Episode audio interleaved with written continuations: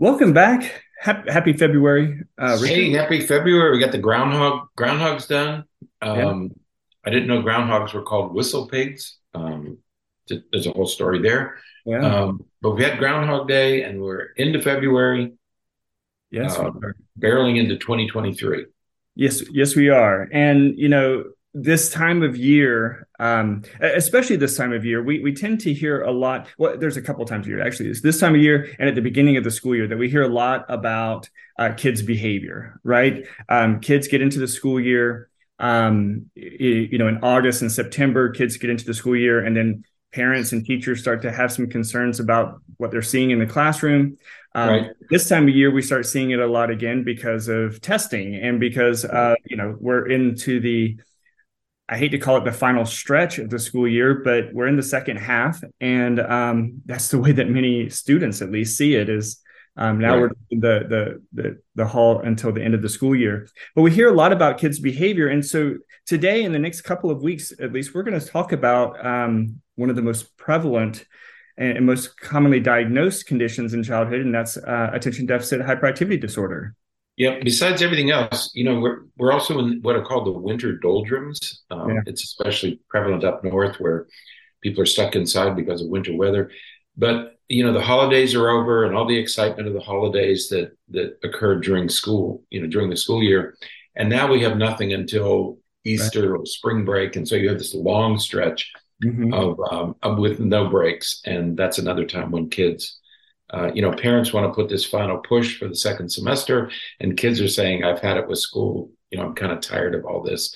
And so it's a time of year when behavior problems are, as you say, behavior problems are more likely to occur. Absolutely. Now, so we're going to talk about A D H D, um, though many people who have been, who either work in the, the field of psychology or education or pediatrics or child development of any kind, uh, right. you know, you certainly have heard of A D H D, um, but, you know, you, you've said this many times before, you know, you, you feel like you've heard everything you, that there is to hear about A D H D.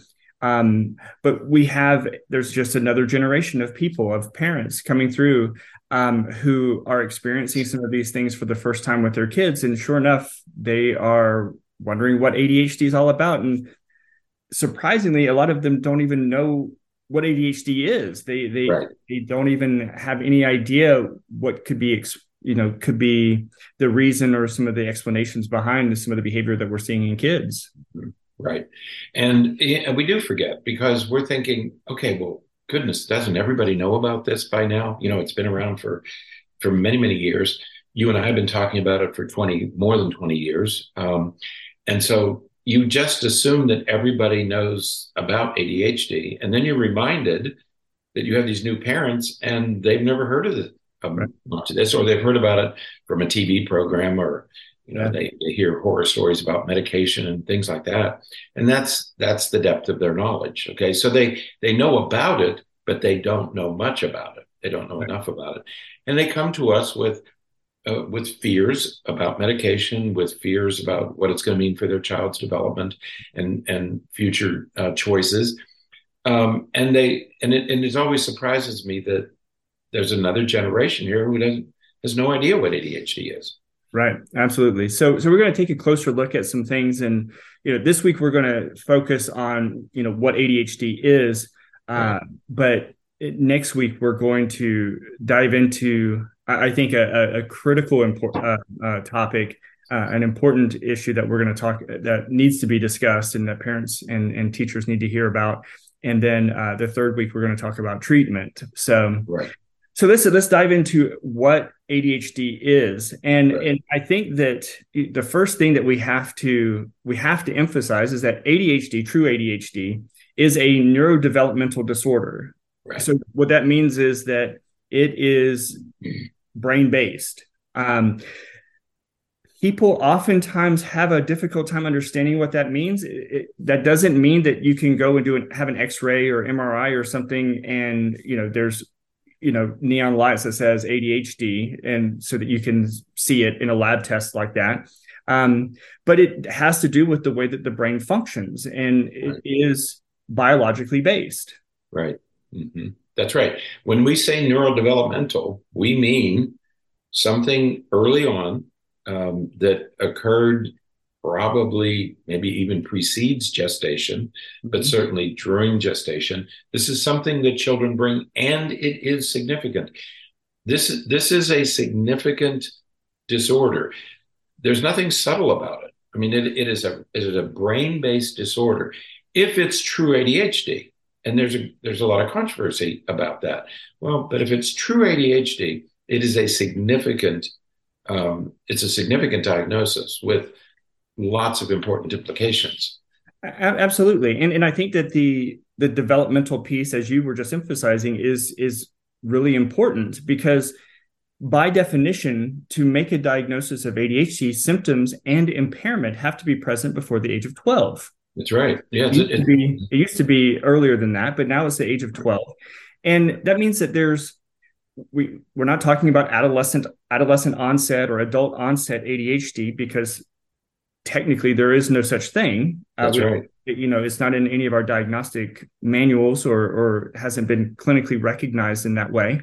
Right. Um, It, it is neurodevelopmental, meaning that it has to be present prior to the age of twelve. That's right. Development. Mm-hmm. And and you you must um, people don't a lot of people don't realize if you if you make a diagnosis of adult A D H D, the process you use is to document that indeed the symptoms exist in adulthood, but that they also were present during childhood. Right. Maybe the diagnosis wasn't made, but the but the the symptoms were present during childhood. Right, the symptoms were present and, and had some influence on uh, and function. It affected you in some way. Yeah. Right, and so so it's it is first diagnosed in childhood typically, and lasts into adulthood. There's some you know um, there, there's always been a, a little bit of controversy or or right. discussion about that, because you know as we get older we can sort of tailor our life to live in, in such a way that the symptoms have less of an influence. Mm-hmm. Um, and so it looks like it goes away, uh, but it doesn't really go away. It, right. it manifests in different, in different ways. Um, but and the other thing is if the brain, the brain matures over time, you know, you, right. everybody knows about, you know, the frontal lobes and your mid twenties and all that business, but the brain does mature over time. And as it matures, it becomes more stable.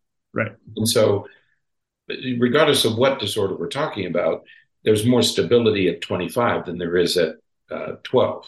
Right. Because the brain, the brain is matured and is it, the, the mature brain is a more stable brain. Right. Absolutely. So when we think about A D H D, we're talking about basically three groups of clinical or, or diagnostic criteria. We're talking about uh, difficulties regarding attention. We're talking right. about difficulties controlling and inhi- inhibiting impulses, and we're talking about difficulties uh, managing activity levels um, or being overly active. Right. Um, and, and the diagnosis comes from some manifestation of of characteristics across one or more of those three areas. Right. Um, now, it, it's it's fascinating um, as we look at things because of prevalence. You know, the we, and we've talked about prevalence in, in previous podcasts, but um, when we're ta- when we're thinking about how frequently um, a diagnosis of A D H D is is seen, uh, it, it is different across the age ranges. You know, right. It's not diagnosed as often in in toddlers, because by their very nature, toddlers have A D H D. You know, they yeah. the terrible at- the terrible twos and threes look a lot like A D H D, right? So, so what am I looking at here? It could just be the terrible twos and threes. So, at the very young ages, in, in toddlers and preschoolers, the prevalence is about two percent. Right. Once you get into school and the demands increase, you know, then then you start have increased expectations, and then kids start running into problems. So the the prevalence goes to ten percent. And as you go through the grades into high school and college, it increases to about twelve or thirteen percent in older kids, right? Mm-hmm. And so a good a good uh, metric here is that about twenty years ago, um, the prevalence in college students was two percent. Right. Uh, today it's twelve percent. So yeah. the, the incidence has really ballooned over the past twenty years. Right. And we have to be very um, careful about are we making, how are we making this diagnosis? Because how do we go from two percent to twelve percent? Yeah. And, and, and we certainly don't believe, we certainly don't believe, you and I don't believe that um, the prevalence has really increased that much. Right. Um, you know, it, again, we're going to really emphasize that in our discussion for, you know, next week. Uh, mm-hmm. But the, the, the, the fact that the, the prevalence rates vary in regions uh, as significantly right. as uh-huh. they do. There are some states where, you know, about six percent of kids right. are diagnosed with A D H D, and other states where sixteen or more percent are diagnosed with A D H D. Uh, right. Far and, more kids are diagnosed with A D H D in the United States than in France, right. for example. Yeah. Um, and, and so you have to, in some ways, look at the expectations that we're placing on kids and look at the relationship between that and the diagnosis or prevalence of, of A D H D. That's right. And I think that that state variance from six to sixteen percent, um, th- that's about expectations. You know, what, what, how do you expect children to act? Um, and it also has implications for treatment. You know, the right. medication use varies from state to state. So, and that goes back to the idea that this is a clinical, di- somebody is making a clinical judgment right. about somebody having this disorder. If you had a lab test, the, the prevalence rates would be the same across states. Right. Right. There is no lab test. There's no x-ray. There's no medical test that you can use. So this is a clinical judgment, and it it will vary from state to state based on what the expectations are. Right. And just to give an example very quickly as to what we're talking about with this, if you if you live in an area where the expectation uh, of kids is to sit and be quiet and, you know, only speak when spoken to, right. The, the prevalence of A D H D or the prevalence of problematic behavior is going to be higher there than in states where kids are, or, or in regions or areas where the right. general culture is, you know, the kids can are, you know, sort of free range kids, you know, they can just go, kind of go and do what they want to do. It's right. uh, adults are uh, more tolerant of kids coming in and even interrupting other people and things like that. Um, and there are regions where that is acceptable. That's, that's okay. Right. Um, and, and those differences um, can result in the differences in prevalence rates. Now, that doesn't mean that the actual prevalence of true A D H D is different. It just means that the expectations that we have on kids is different. And so what we're identifying as problematic behavior varies uh, mm-hmm. across, um, you know, the, the higher the expectations in school, right. the more problematic behaviors we're going to see because, you know, even average uh, kids, kids who, who perform exactly where they should based upon their age, right. struggle in an academic setting where the expectations are, you know, one or two grade levels above. Uh, right. above. So all of those factors influence uh, these prevalency rates. That's right. You know, you can imagine a kid, uh, a child with who truly does have A D H D, if he's living in a small apartment complex where you want everybody to be quiet, you know, um, the, the A D H D is going to be a larger problem there than if he's growing up on a farm, and it doesn't matter how loud he is and it doesn't matter how active he is because he can he can be outside, he can run around outside. So it, it will look it will it will look very different depending on the context in which the child's growing up. If the child is in a school uh, in a school program with lower expectations, you know, you won't have the challenges. If you raise the expectations and put them into a college preparatory curriculum, the expectations go up and the likelihood of um, having those behaviors is going to go up. Absolutely. So, so again, we're going to kind of get into more of that next week. Um, but it's just important to recognize that when we look at the, the prevalency rates uh, across Um, across areas, right? Across, even across time. Right. Um, so with A D H D and, and it's attention deficit hyperactivity disorder, and, and there are three subtypes. Uh, there's predominantly inattentive type, which means that the child has difficulty focusing and concentrating, but they don't really have issues with the hyperactivity or impulsivity. Um, there's the predominantly hyperactive impulsive type, right. where they have issues with, you know, being overactive and being impulsive, but they don't necessarily have the difficulty with inattention. And then you have the combined type where, um, you know, they have both inattention and some of the hyperactivity impulsivity. Right. Um, the, the differences um, are uh, why we get, you know, those, those reports from people where, oh, they don't have A D H D, they have A D D. Right. A D D and A D H D are the same thing. Um, it's just depending on what diagnostic book you're right. looking at. Um, mm-hmm. But A D D is the same as A D H D, predominantly inattentive type. It's the right. attention right. with the hyperactivity. So it, it's a little bit of vernacular stuff, but those are our three types: predominantly inattentive, predominantly hyperactive, impulsive, and combined. Right. Yeah. So what parents are going to do is, you know, they have, let's say a, a family has two children. Um, one of the children, one of the kids is able to self-regulate, even at a very young age. You know, uh, they have all their developmental milestones. They're kind of easy to deal with. Um, they go to preschool and fit in just fine, and they enter kindergarten and everything goes well. And it's sort of this, you get this feeling that everything is sort of proceeding as it should. And then you have the second child, and you notice things like excess energy. You know, they're just always on the go. And they're silly and goofy, and they're always teasing and, and trying to, you know, be, it's, they, they tend to be a little bit irritating, you know, because it's like this constant stimulation. Um, they're always losing things or forgetting things, or they don't put things away, and they don't, um, they don't respond well to instruction. You know, you, the one child, you, you know, say, okay, time to put away your toys. And she does it. And, you know, it's kind of a fun activity. And the other child just adamantly refuses and doesn't. It's not, not angrily refusing, just refuses, just doesn't do it. Um, they seem to be on the go all the time. They're always moving around and fidgeting and, and bouncing. Their legs are bouncing and they're tapping their fingers on, on things. And they can't resist temptation. You know, they, they see something they want and they go get it no matter who it belongs to. And they might, they might leave it outside, or they might lose it, but it doesn't matter. They also have difficulty taking turns. You know, they, they don't like to wait in line. When they go to preschool, they're always fidgeting when they're in line. They're touching other people, just being, being a little bit of a nuisance. They're not doing bad things. They're not doing dangerous things, but they're just being a little bit of a nuisance. And it seems like they never do what you want them to do. Okay, that's what you're going to notice. You know, that, that's your first sign that you might be dealing with something that that might be A D H D. And I say might be A D H D, because there are a lot of reasons why kids might act this way.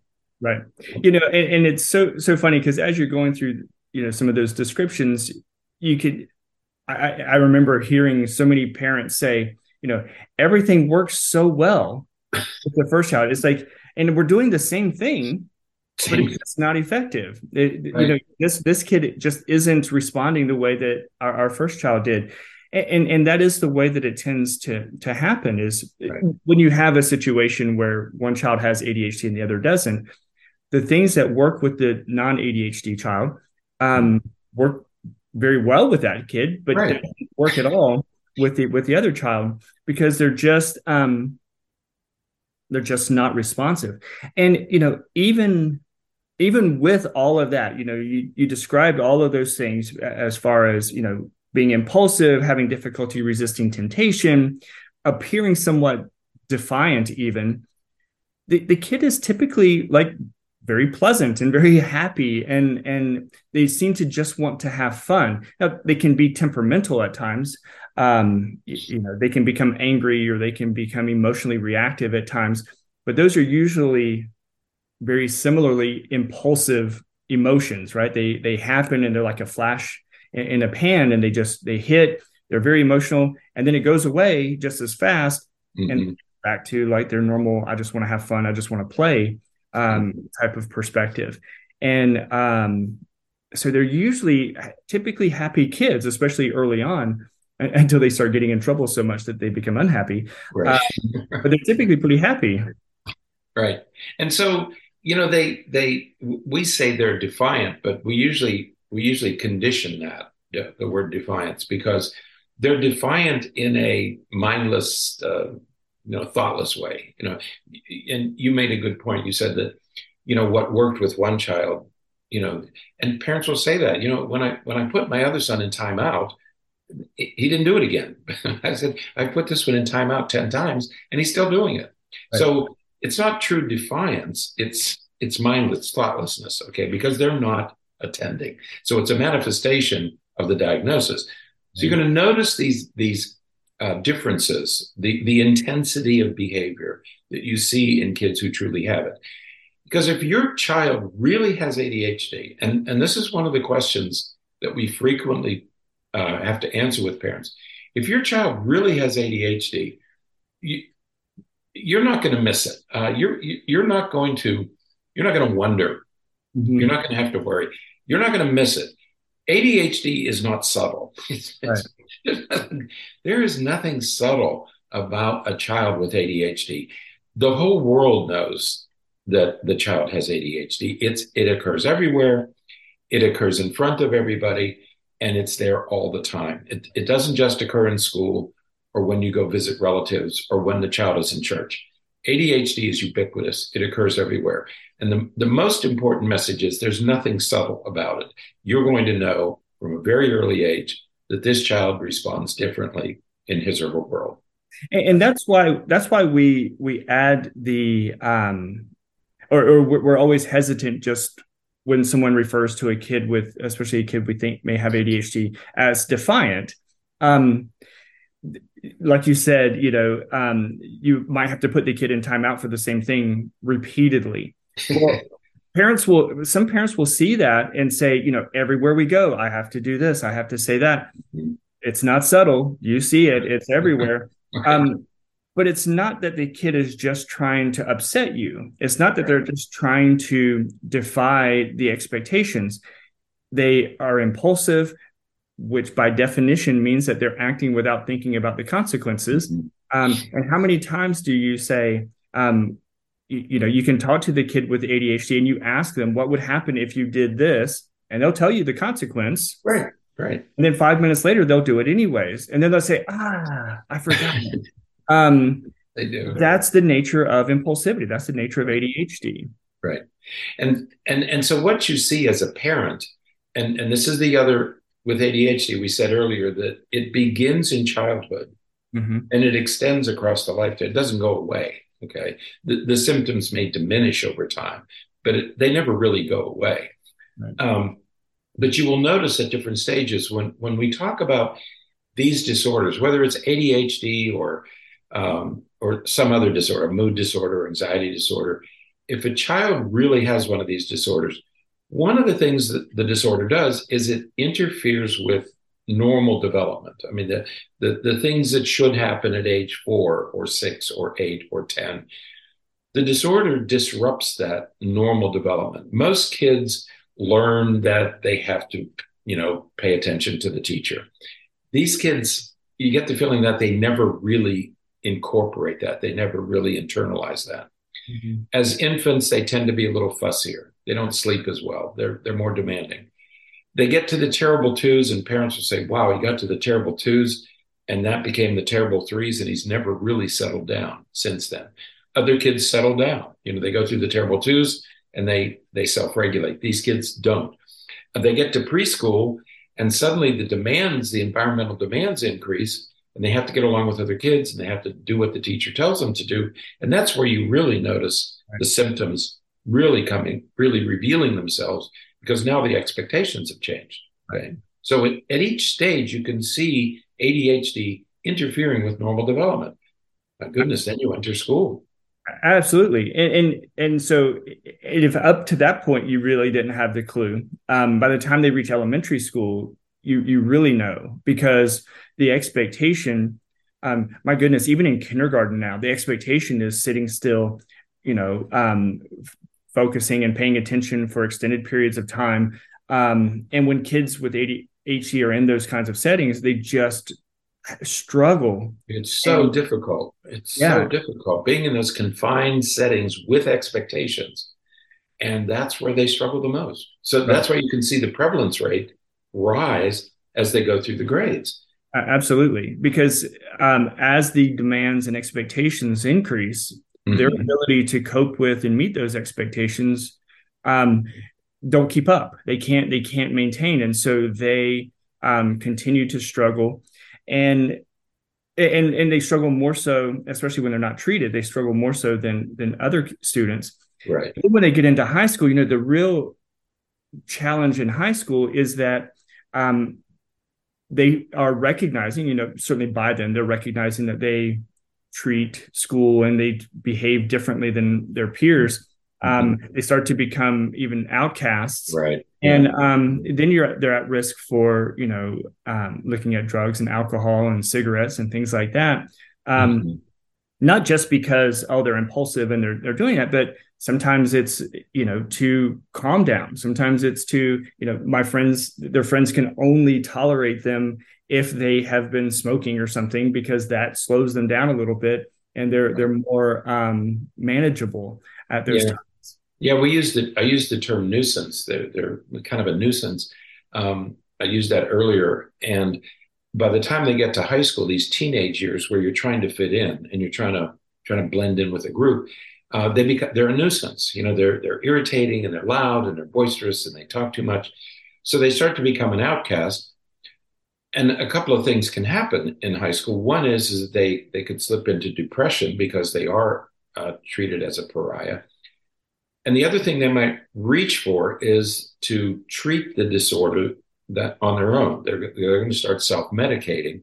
They're going to they're going to get into things like nicotine or alcohol or marijuana because they want to um, they want to uh, attenuate. They want to diminish the symptoms, to decrease the symptoms so that they can fit in. And they discover that, wow, this this substance makes it easier for me to fit in. It calms me down. It helps me to sleep. It helps me talk to people. It relaxes me. And so then you then you become, as a high schooler, you you uh, you have that risk of substance abuse. Okay, and then of course college, which is I call it mission impossible for these kids, yeah. because in college you don't have all the structure, the external structure. You're expected to function independently, and that's the very thing that you don't do very well. Right. Yeah. Because one of those characteristics that you commonly see in kids with A D H D, or at that point, adults with A D H D, is difficulty with organization and planning, mm-hmm. and, you know, structuring their life in a way that being able to structure your own life. Yeah. It becomes it, a, a significant problem. They just can't do it. Yeah. Um, and, and so I, I hope that what we stressed here is that this is a real disorder. This is a real biological difference.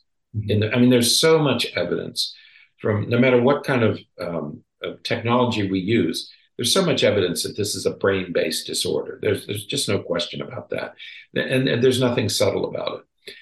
So when these kids are, we call it misbehaving, they're not doing it on purpose. They're not doing it because they're bad. They're not doing it to irritate you. It is irritating, but it's not done to irritate you. But it is difficult. It, yeah. This is a very, being the parent of a child with A D H D is, is going to be a demanding undertaking. It's going to take incredible patience and a lot more time. You're just going to spend a lot more time with these kids, and you have to be able to do that. Um, it's not going to go anywhere. Um, you're, right. you're going to be doing this at each developmental stage. Okay, but it's not the child's fault, and that's why harsh discipline is not the answer for these kids. I know what I know. There's a temptation, but harsh discipline is not the answer. We'll talk about what the answers are in the next week and the week after. That's right. So yeah, next week we're going to come back and talk more about the diagnosis uh, of A D H D and some of the concerns we have, at least as it relates to, you know, related to some of the prevalence things that we were talking about earlier. So um, check it out, the podcast next week for right. Yeah. Yeah. So. All right. So then with all that, that's it for today. Um, until next time, stay happy, stay healthy, and forget to be afraid.